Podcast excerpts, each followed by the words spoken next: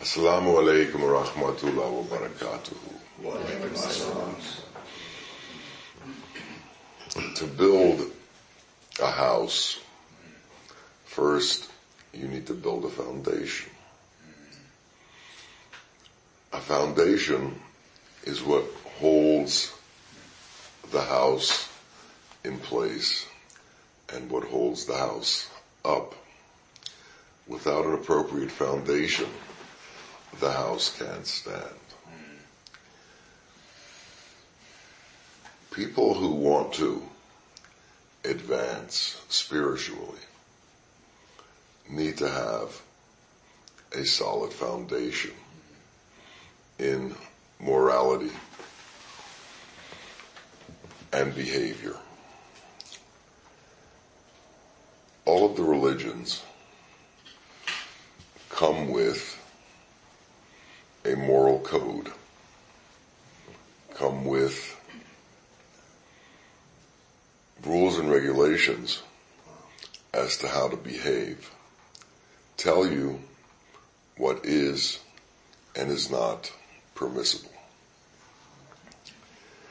To advance into the higher levels of truth and wisdom, you have to have a history of doing the right thing.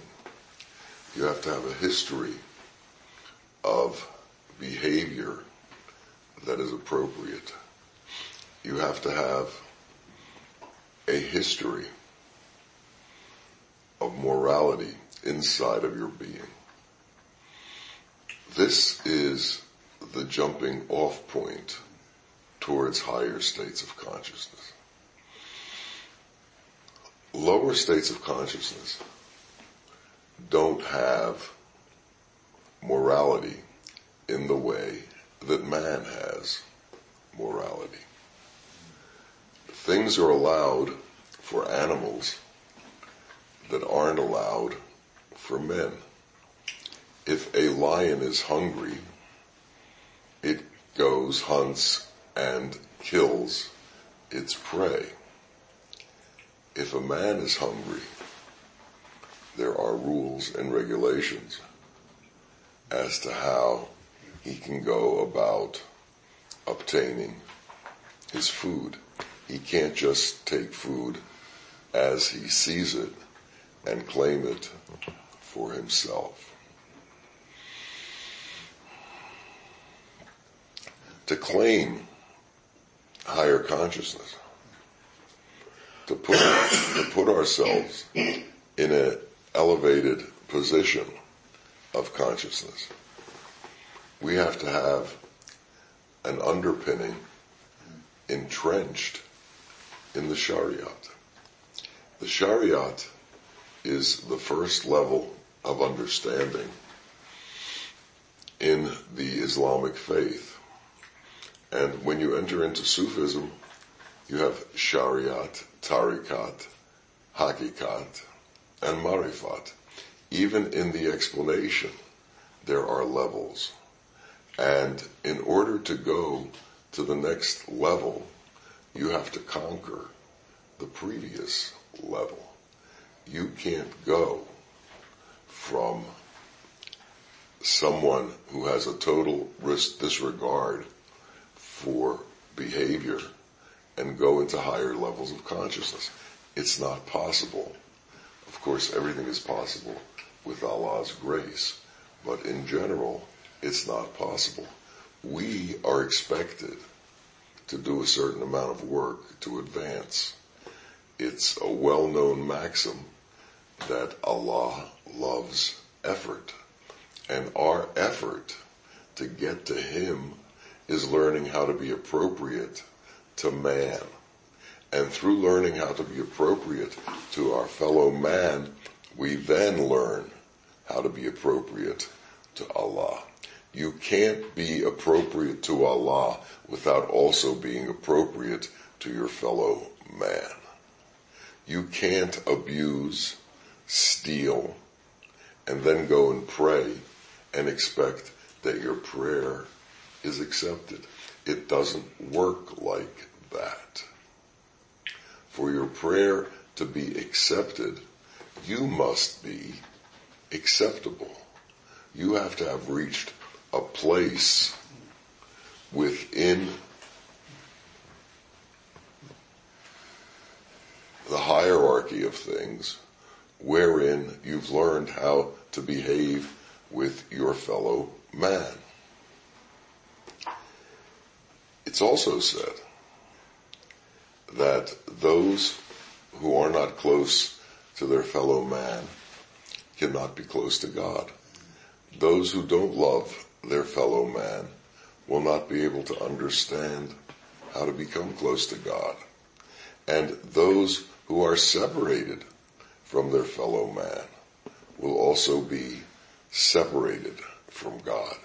So if we wish to begin to form a relationship with our Lord, if we wish to know our Lord, if we wish to know ourselves, we also then have to make an inquiry into knowing our fellow man and into treating our fellow man appropriately. Why?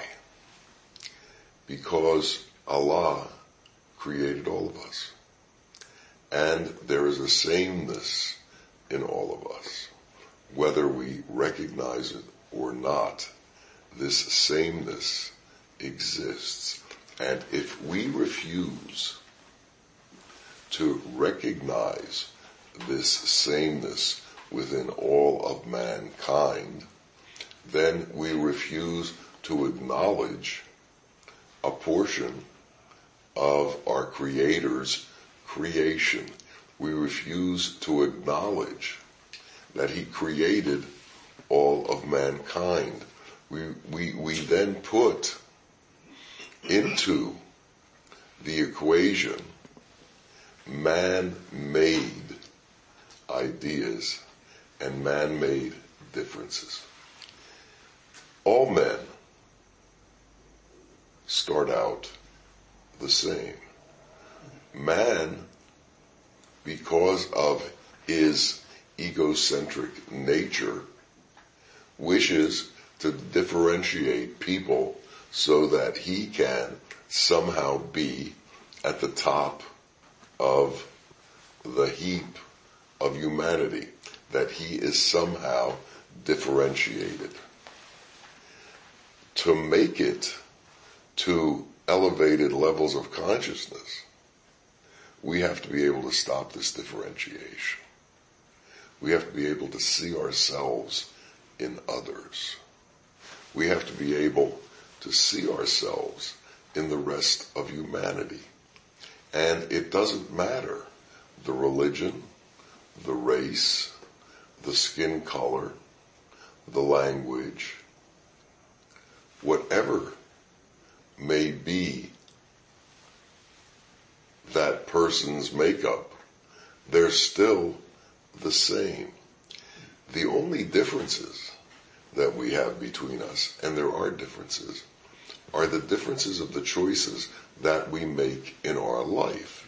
If someone chooses to abandon the Shariat, if someone chooses to abandon morality, then they've chosen to make themselves different. This isn't God's doing, this is man's doing. So we have to understand that there are those who put themselves outside of Allah's embrace, of God's embrace, but not because Allah placed them there, because they placed themselves there. Now, for everyone, there is always the chance of redemption. And that redemption comes from choosing to be redeemed. That's an active choice. Man must make the active choice to atone for what it is he's done wrong and then enter into a consciousness that does not repeat those mistakes. Atonement is a two-part situation. One, recognition of what it is we do wrong. Two, finding out what's right. And simultaneously, when we know what's right, not doing what's wrong again. Once, when one of my children was about five years old, I was scolding him for something. And he said, Daddy, this is your fault. And I said, why? And he said, I'm five years old. I didn't know any better and you didn't tell me. Well, there was a lesson there for me. And the lesson was that don't judge a situation until you understand the situation. And there's so many situations that we're incapable of understanding. So bottom line, we're better off not judging, but explaining. And if we can enter into explaining, then we don't step outside of what's permissible for us. Judgment is left for Allah, not for us. The lesson that I learned is just because people are young doesn't mean you can't talk to them directly and tell them the truth directly. As a matter of fact, you should talk to them directly and tell them the truth directly. And from that time on, I treated my five-year-old son like an adult. And whether he understood or not, uh, I would find out later, but I didn't hold things back and I didn't try to make up stories about things so it would be easier for him to grasp. I just told it to him like it was. There's an important story about the Garden of Eden.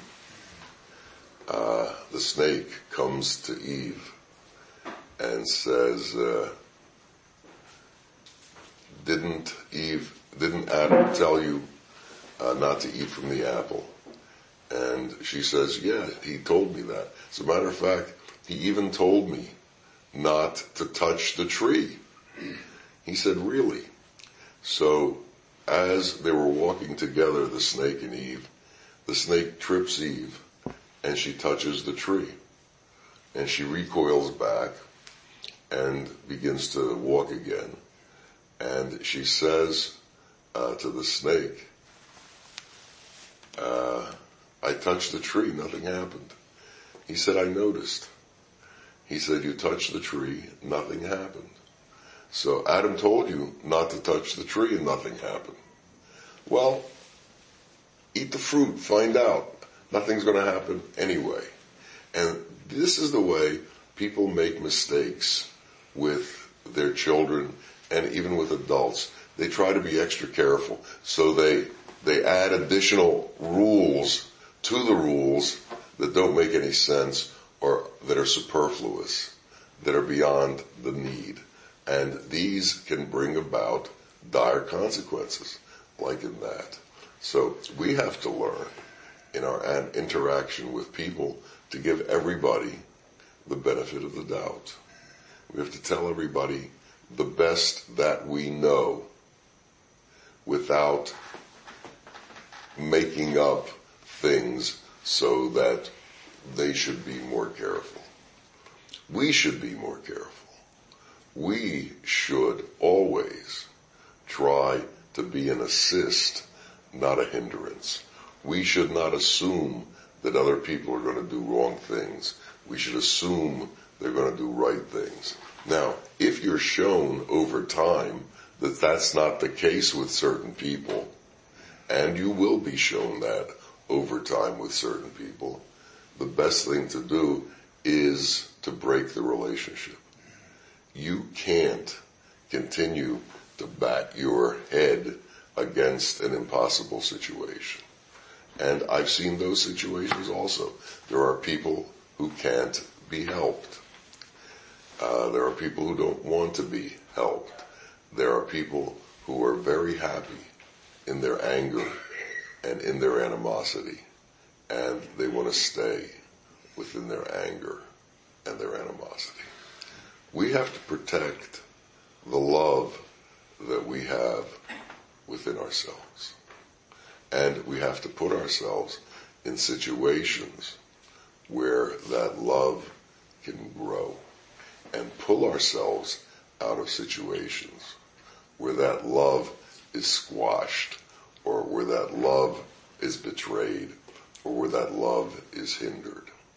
So we have to be very careful who our circle of friends are, who the people that we associate with are, because we have to be able to stay in a positive mode.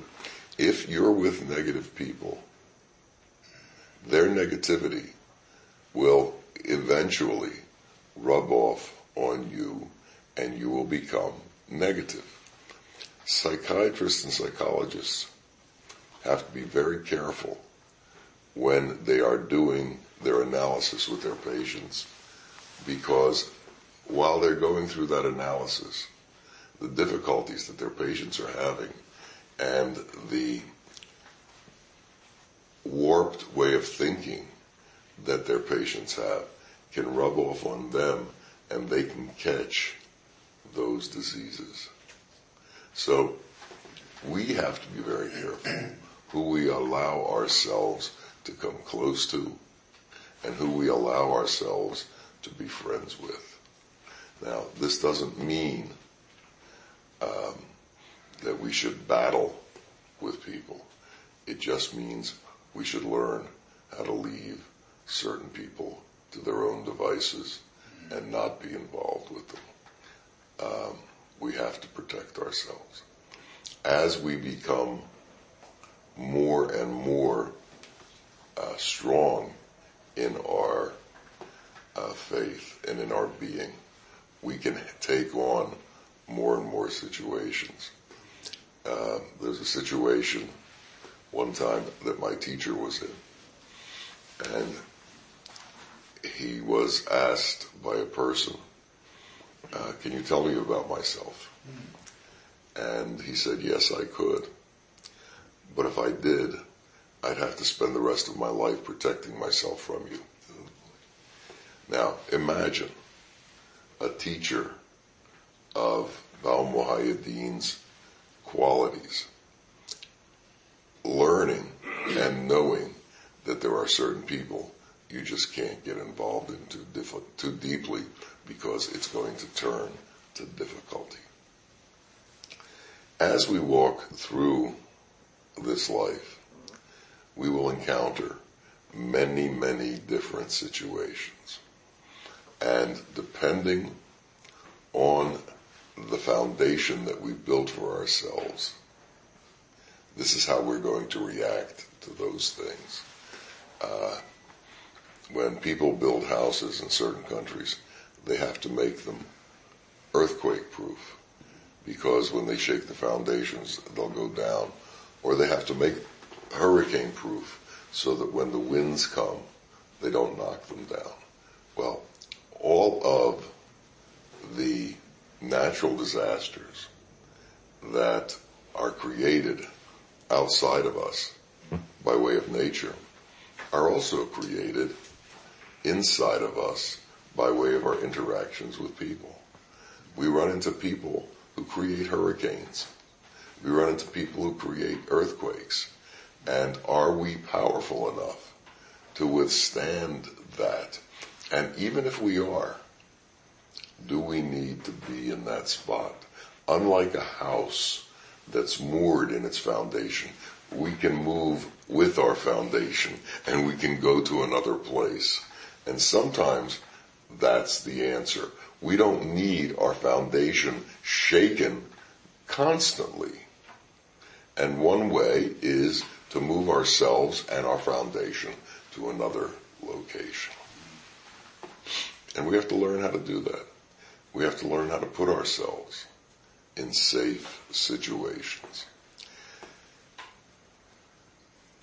This all begins in the home. The home should be a sanctuary.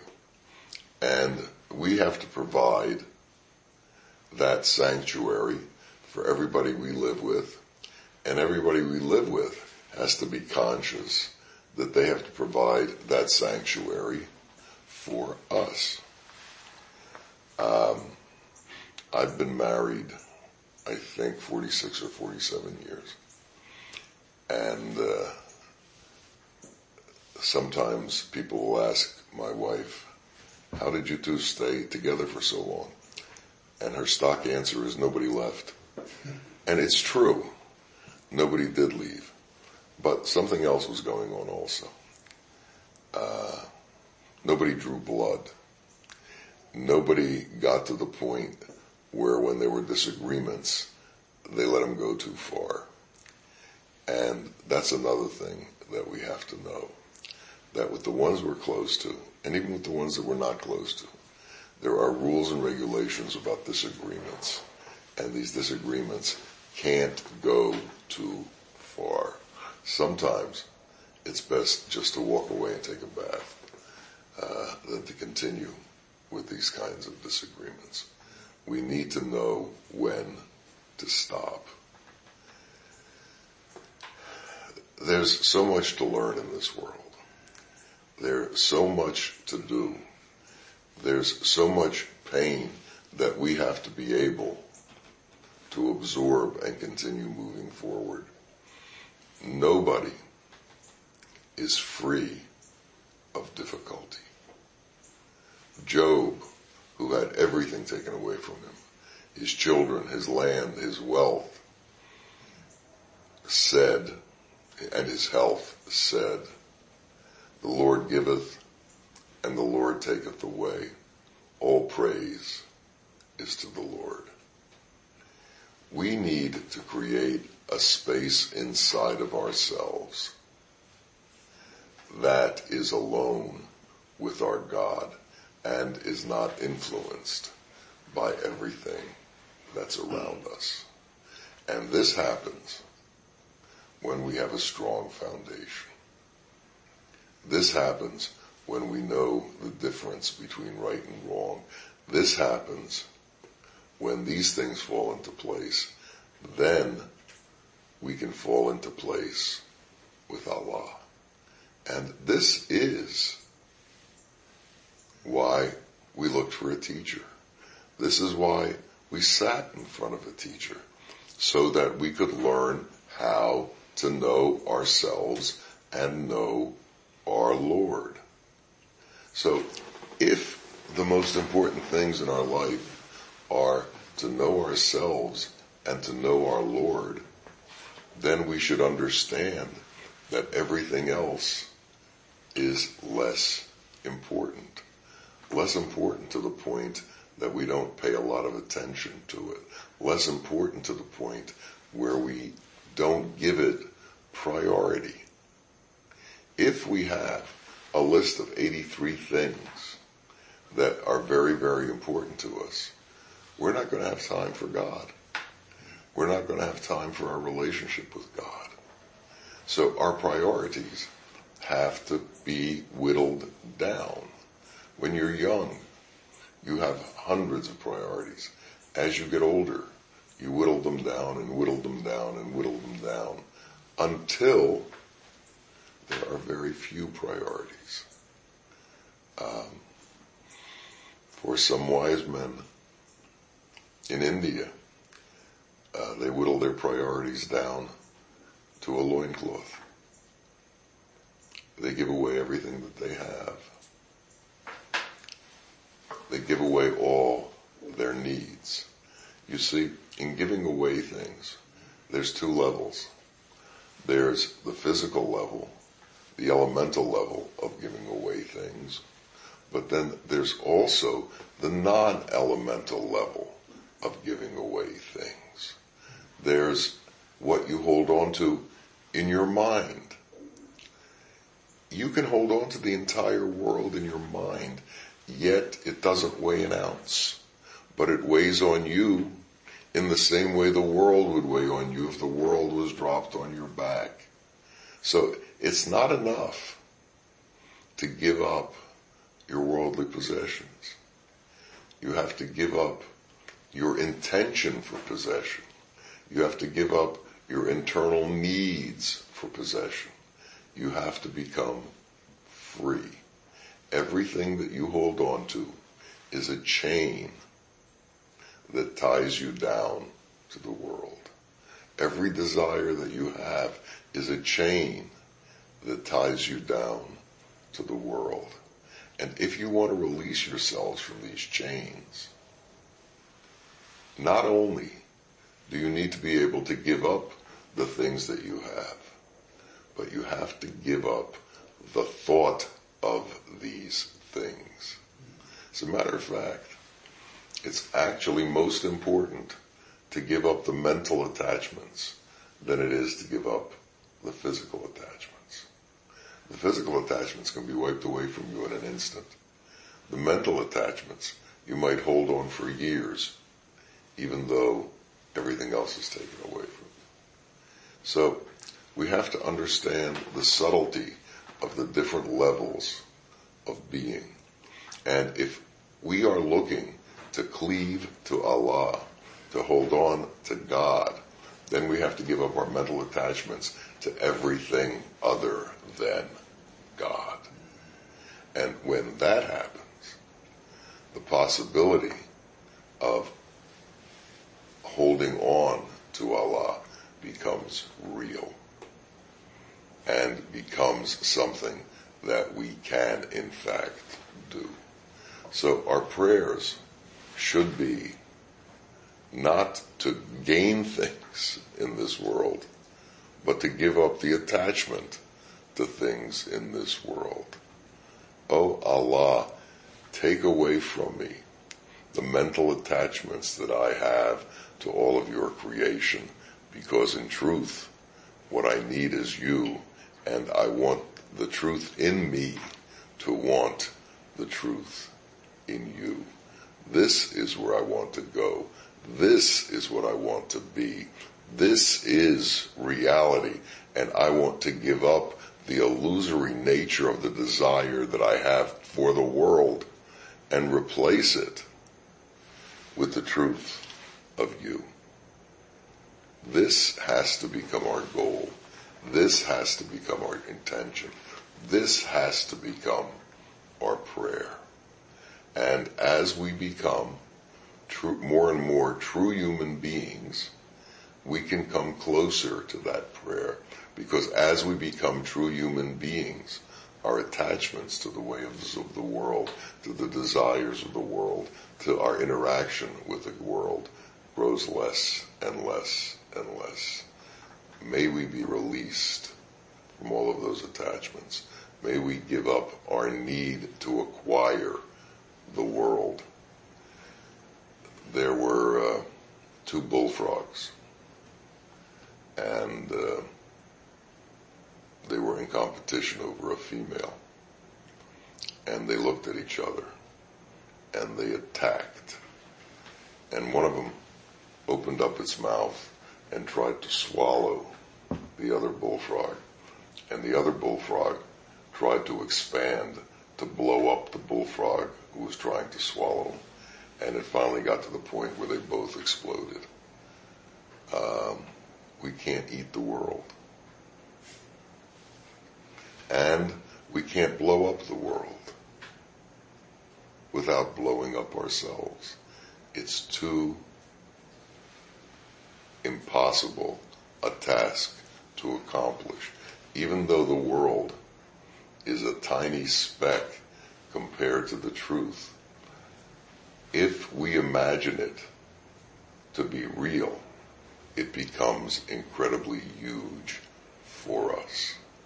So we have to imagine it as small. We have to imagine it as unimportant.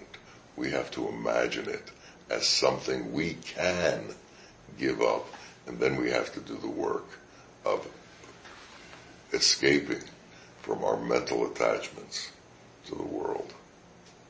May it be so for each of us. May our reliance on the world diminish. May our reliance on Allah increase. And may we truly understand that Allah is one and is all we need. Amin. Amin. Ya Rabbil Alameen. Assalamu alaikum wa rahmatullahi wa barakatuh.